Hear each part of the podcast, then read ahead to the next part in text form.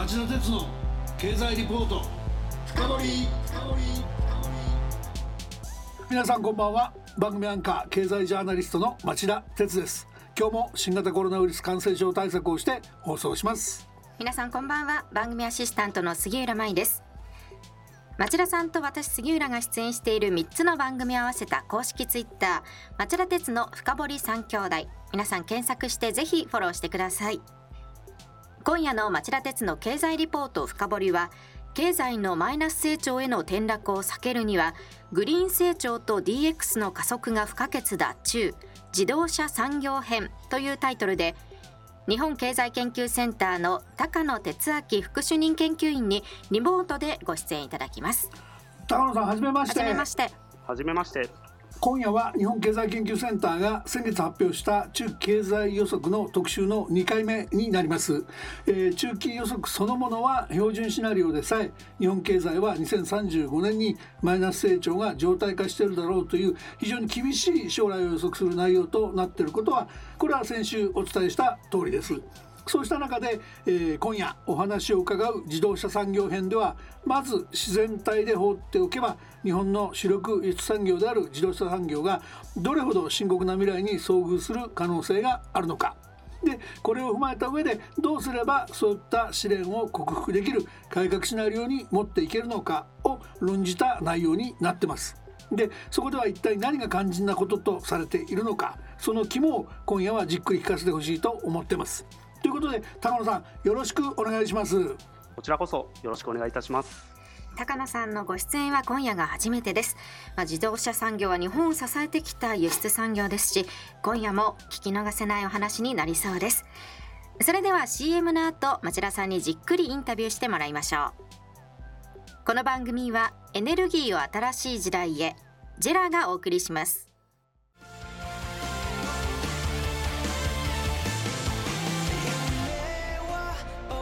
本気で夢を追いかけるとき、新しい一歩を踏み出すとき、大切なものを守りたいとき、誰も見たことがないものを作り出すとき、自分の限界に挑むとき、絶対できないと思って始める人はいない。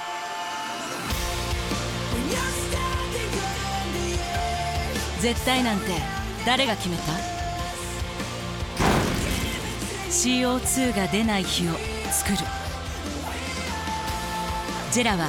ゼロエミッション火力と再生可能エネルギーでにせんごじゅうねん シーオーツー 排出ゼロに挑戦します。発電の常識を変えてみせる。ジェラ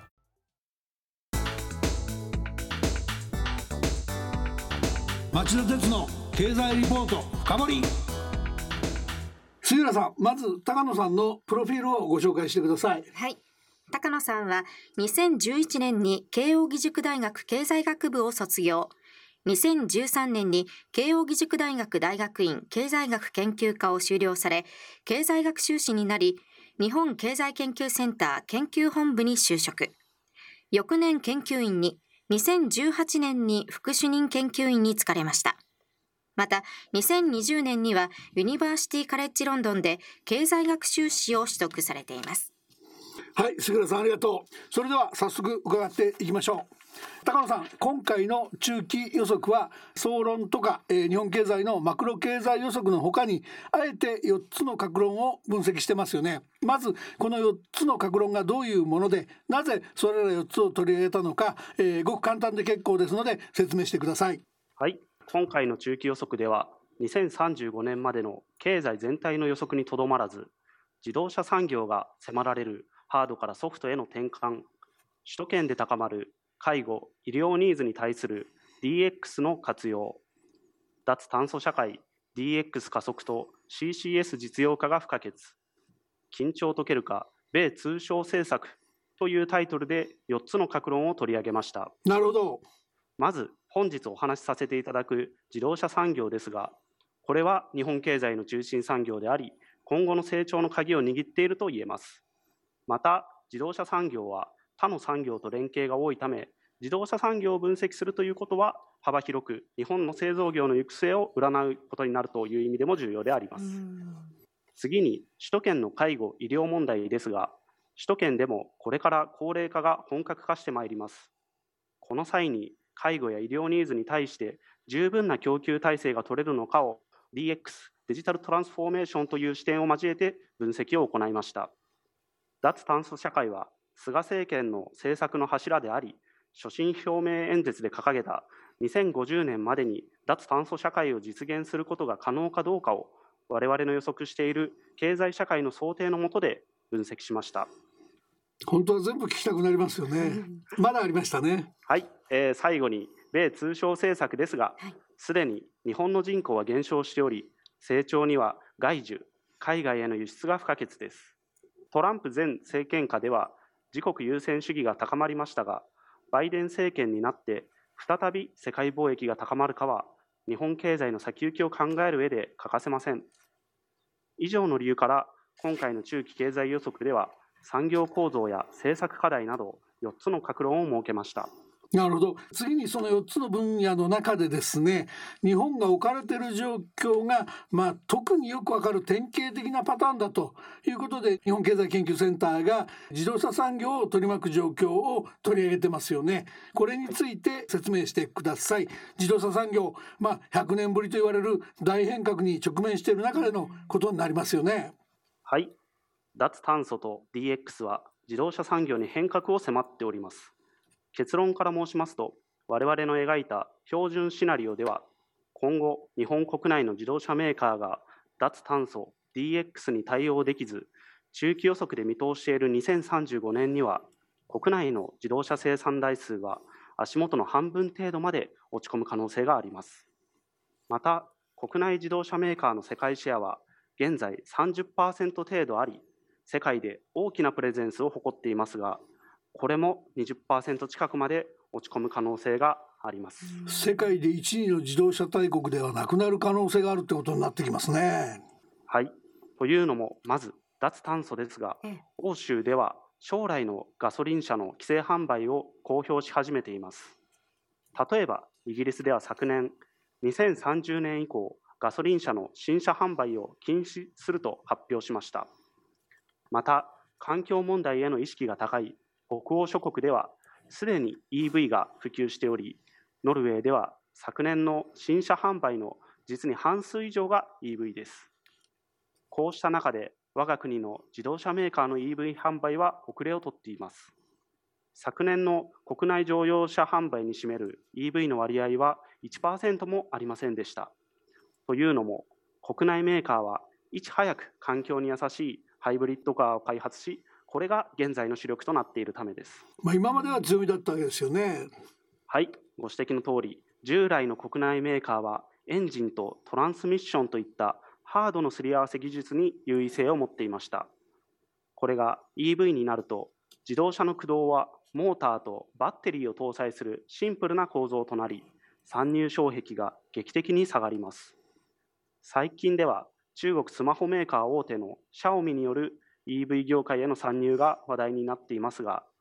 イーブイ の販売競争は激化することが予想されます。また、 ディーエックス という観点では イーブイ 化後の競争は自動運転技術へと軸足を移していくことが予想されます。こちらも公道での走行試験の実績を見ますと、日本の自動車メーカーは米中の自動車メーカーや アイティー 企業に大きく遅れをとっています。まあ、そこのところが大きな問題になってくると思うんですけど、今回の中期予測では車のスマホ化っていう言葉を使ってますよね。これ、そのおっしゃった ディーエックス 化と イーブイ 化の先にスマホ化があるという形で、でこれはね、その電気の世界でガラケーがスマホに移行した際に日本勢が競争力を失った歴史があるじゃないですか。でそれ、車でも同じことが起きかねないという懸念を多少表現しているのかなと思ったんですが、いかがでしょう。はい、えー、まさにご指摘の通りであります。スマホの登場前までは、我が国の携帯電話端末は高性能のカメラやお財布携帯機能など他国の端末と比較して群を抜いた技術力を持っていました。しかし、スマホが普及したこのじゅうねんで、日本の携帯電話メーカーの生産は大きく落ち込みました。国内自動車メーカーも現時点では極めて高い技術力を有していますが、イーブイ や自動運転技術の競争で遅れを取れば、一瞬にしてその地位を失う懸念があります。また、車のスマホ化という意味はこれだけにとどまりません。いわゆるガラケーからスマホに転換した際に、通信の在り方は大きく変化しました。以前は相手と電話やメールが主でしたが、スマホの登場によってユーザーの情報、例えば検索データや位置データ、使用状況などがプラットフォームを介してアプリケーション側に送られ、ターゲティング広告やリコメンド機能などに用いられています。これによってスマホを媒体としたビジネスは大きく拡大しています。車に置き換えるとどういう変化が考えられるんですか？はい、自動車でも今後、自動運転が進めばカメラやセンサーなどが多数搭載され、自動車は走行しながら走行データなど多くのデータを生み出し、他のデータとつながることで新たなビジネスチャンスを生み出していきます。つまり、自動運転技術競争を制することができれば、自動車の販売のみならず、自動車周辺のサービスでも高い収益を上げることが可能になります。iPhone でおなじみの Apple は、携帯端末の販売だけでなく、独自のプラットフォームを通じたサービスにおいても高い収益を上げています。なるほど。先ほど国内メーカーの自動運転技術開発が遅れを取っていると指摘しましたが、開発にはとにかく走行データを収集し、自動運転アルゴリズムを改善していく必要があります。これには自動車メーカー単独ではなく、エーアイ に強みを持つ アイティー 企業との連携であったり、官民一体での走行試験のルール作りや特区の活用などが不可欠です。あの、まあ、自動運転分かります。それからもう一つの大きな変化である イーブイ 化の方をブレイクダウンするとどうでしょうか。日本勢はそのトヨタを中心にガソリンハイブリッドへのこだわりがちょっと強すぎて、純粋な電気自動車にはあまり熱心には見えませんよね。価格競争でも中国でごじゅうまんえん台の電気自動車が人気沸騰しているっていうのに、日本の既存メーカーの動きはだいぶ鈍い印象で、競争力の維持に何か必要になってくるんじゃないかと思うんですが。はい、え既存の高い技術に固執する結果、イノベーションのジレンマに陥らないかが鍵となります。ご指摘のようにハイブリッドという高い技術力を持っているがために イーブイ の開発に二の足を踏んでいると、新規参入してくる アイティー 企業などに一気にシェアを奪われる恐れがあります。先ほども申したように、欧州では将来のガソリン車の販売規制を明確にしています。いかに優れた技術を持っていても規制を敷かれてしまうと、そのルールの中で勝負せざるを得ません。現在の イーブイ は同等のガソリン車に比べひゃくまんえん以上高価であり、最大ではちじゅうまんえんの補助金を差し引いても価格差が残っている現状です。高価だっていうこと以外にも問題点ありますよね、弱点ね。はい、またですね、 イーブイ 購入のネックとなっているのが航続距離です。うん、ガソリン車では一度の給油で せんキロメートル ほど走行することも可能ですが、 イーブイ では一度の充電でまだ よんひゃくキロメートル 程度と見劣りします。この点に関しては急速充電器をはじめとしたインフラの整備が欠かせません。いくら自動車メーカーが イーブイ を開発しても、消費者からすると充電インフラの不足は購入をためらう要因となります。政府からのプレッシャーもありますよね。はい、昨年のグリーン成長戦略において、政府はにせんさんじゅうねんだいなかばまでに乗用車の新車販売において電動車を ひゃくパーセント とするという目標を打ち出しましたが、この電動車にはハイブリッド車も含まれており、どこまで政府が本気で イーブイ を普及させようとしているかには疑問符がつきます。そうなんですよね。 イーブイ の開発やインフラの整備を歩調を合わせて進めるには、官民が高い目標を共有することが重要でしょう。うん、我々は改革シナリオとして描きましたが、 イーブイ 化を進め、自動運転技術の開発競争でも遅れを取らなければ、世界中に生産・販売網を持つ日本の自動車メーカーが現在のプレゼンスを維持する可能性はあると言えます。そこがポイントですね。あと、あの最後になりますけども、ライドシェアとか自動運転化、こちらの影響も聞かせてください。はい、ご承知の通り、日本では他国と比べライドシェアは普及しておりません。はい、これはライドシェアの代表格であるウーバーを規制によってタクシー業者と提携した形でしか導入を認めていないことが一因だと思います。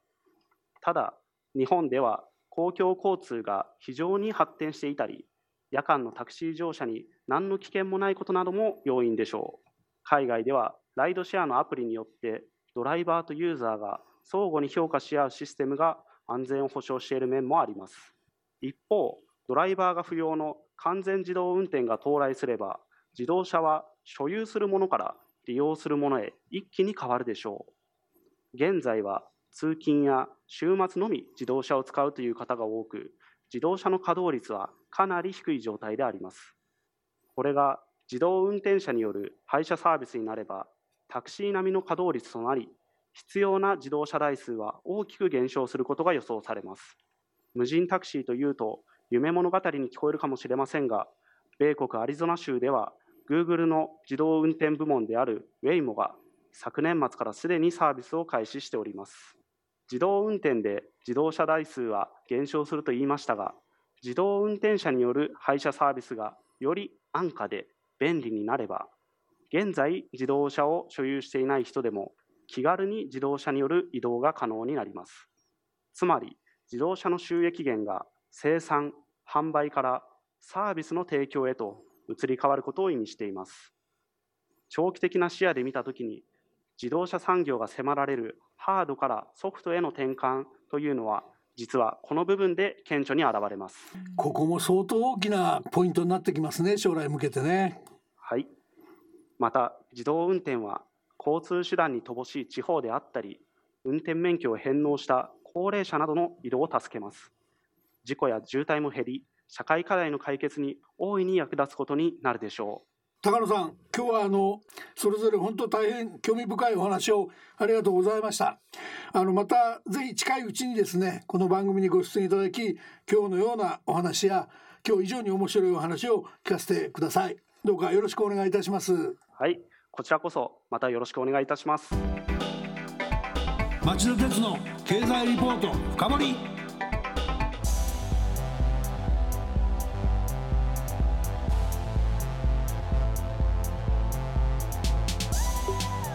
さて杉浦さん、はい、高野さんのお話どうでしたか。分かりやすかったですよね。そうですね、あの愛知の自動車産業の盛んな地域で生まれ育ったものとしては、うん、まあ、変革の覚悟が必要なんだなと感じましたけれども、うん、自動車のスマホ化という話の中で、やはり日本企業がどう生き残っていくのか、今後イニシアチブを取ることができるのか、まあ、期待して見ていきたいなと思います。愛知の強い強い会社はちょっと保守的ですかね。そうですね、どうなっていくんでしょうか。まあ確信にチャレンジ果敢にしてほしいですよね。はい、杉浦さんありがとう。リスナーの皆さんはどう感じたでしょうか。来週は経済のマイナス成長への転落を避けるにはグリーン成長と ディーエックス の加速が不可欠だ、げ鍵を握る炭素税のポイントはというタイトルでおなじみ日本経済研究センターの小林達夫政策研究室長にお話を伺います。それでは来週も金曜夕方よじからの町田鉄の経済ニュースカウントダウンからスタートするみっつの番組でお耳にかかりましょう。それでは皆さん、また来週。この番組はエネルギーを新しい時代へ、ジェラがお送りしました。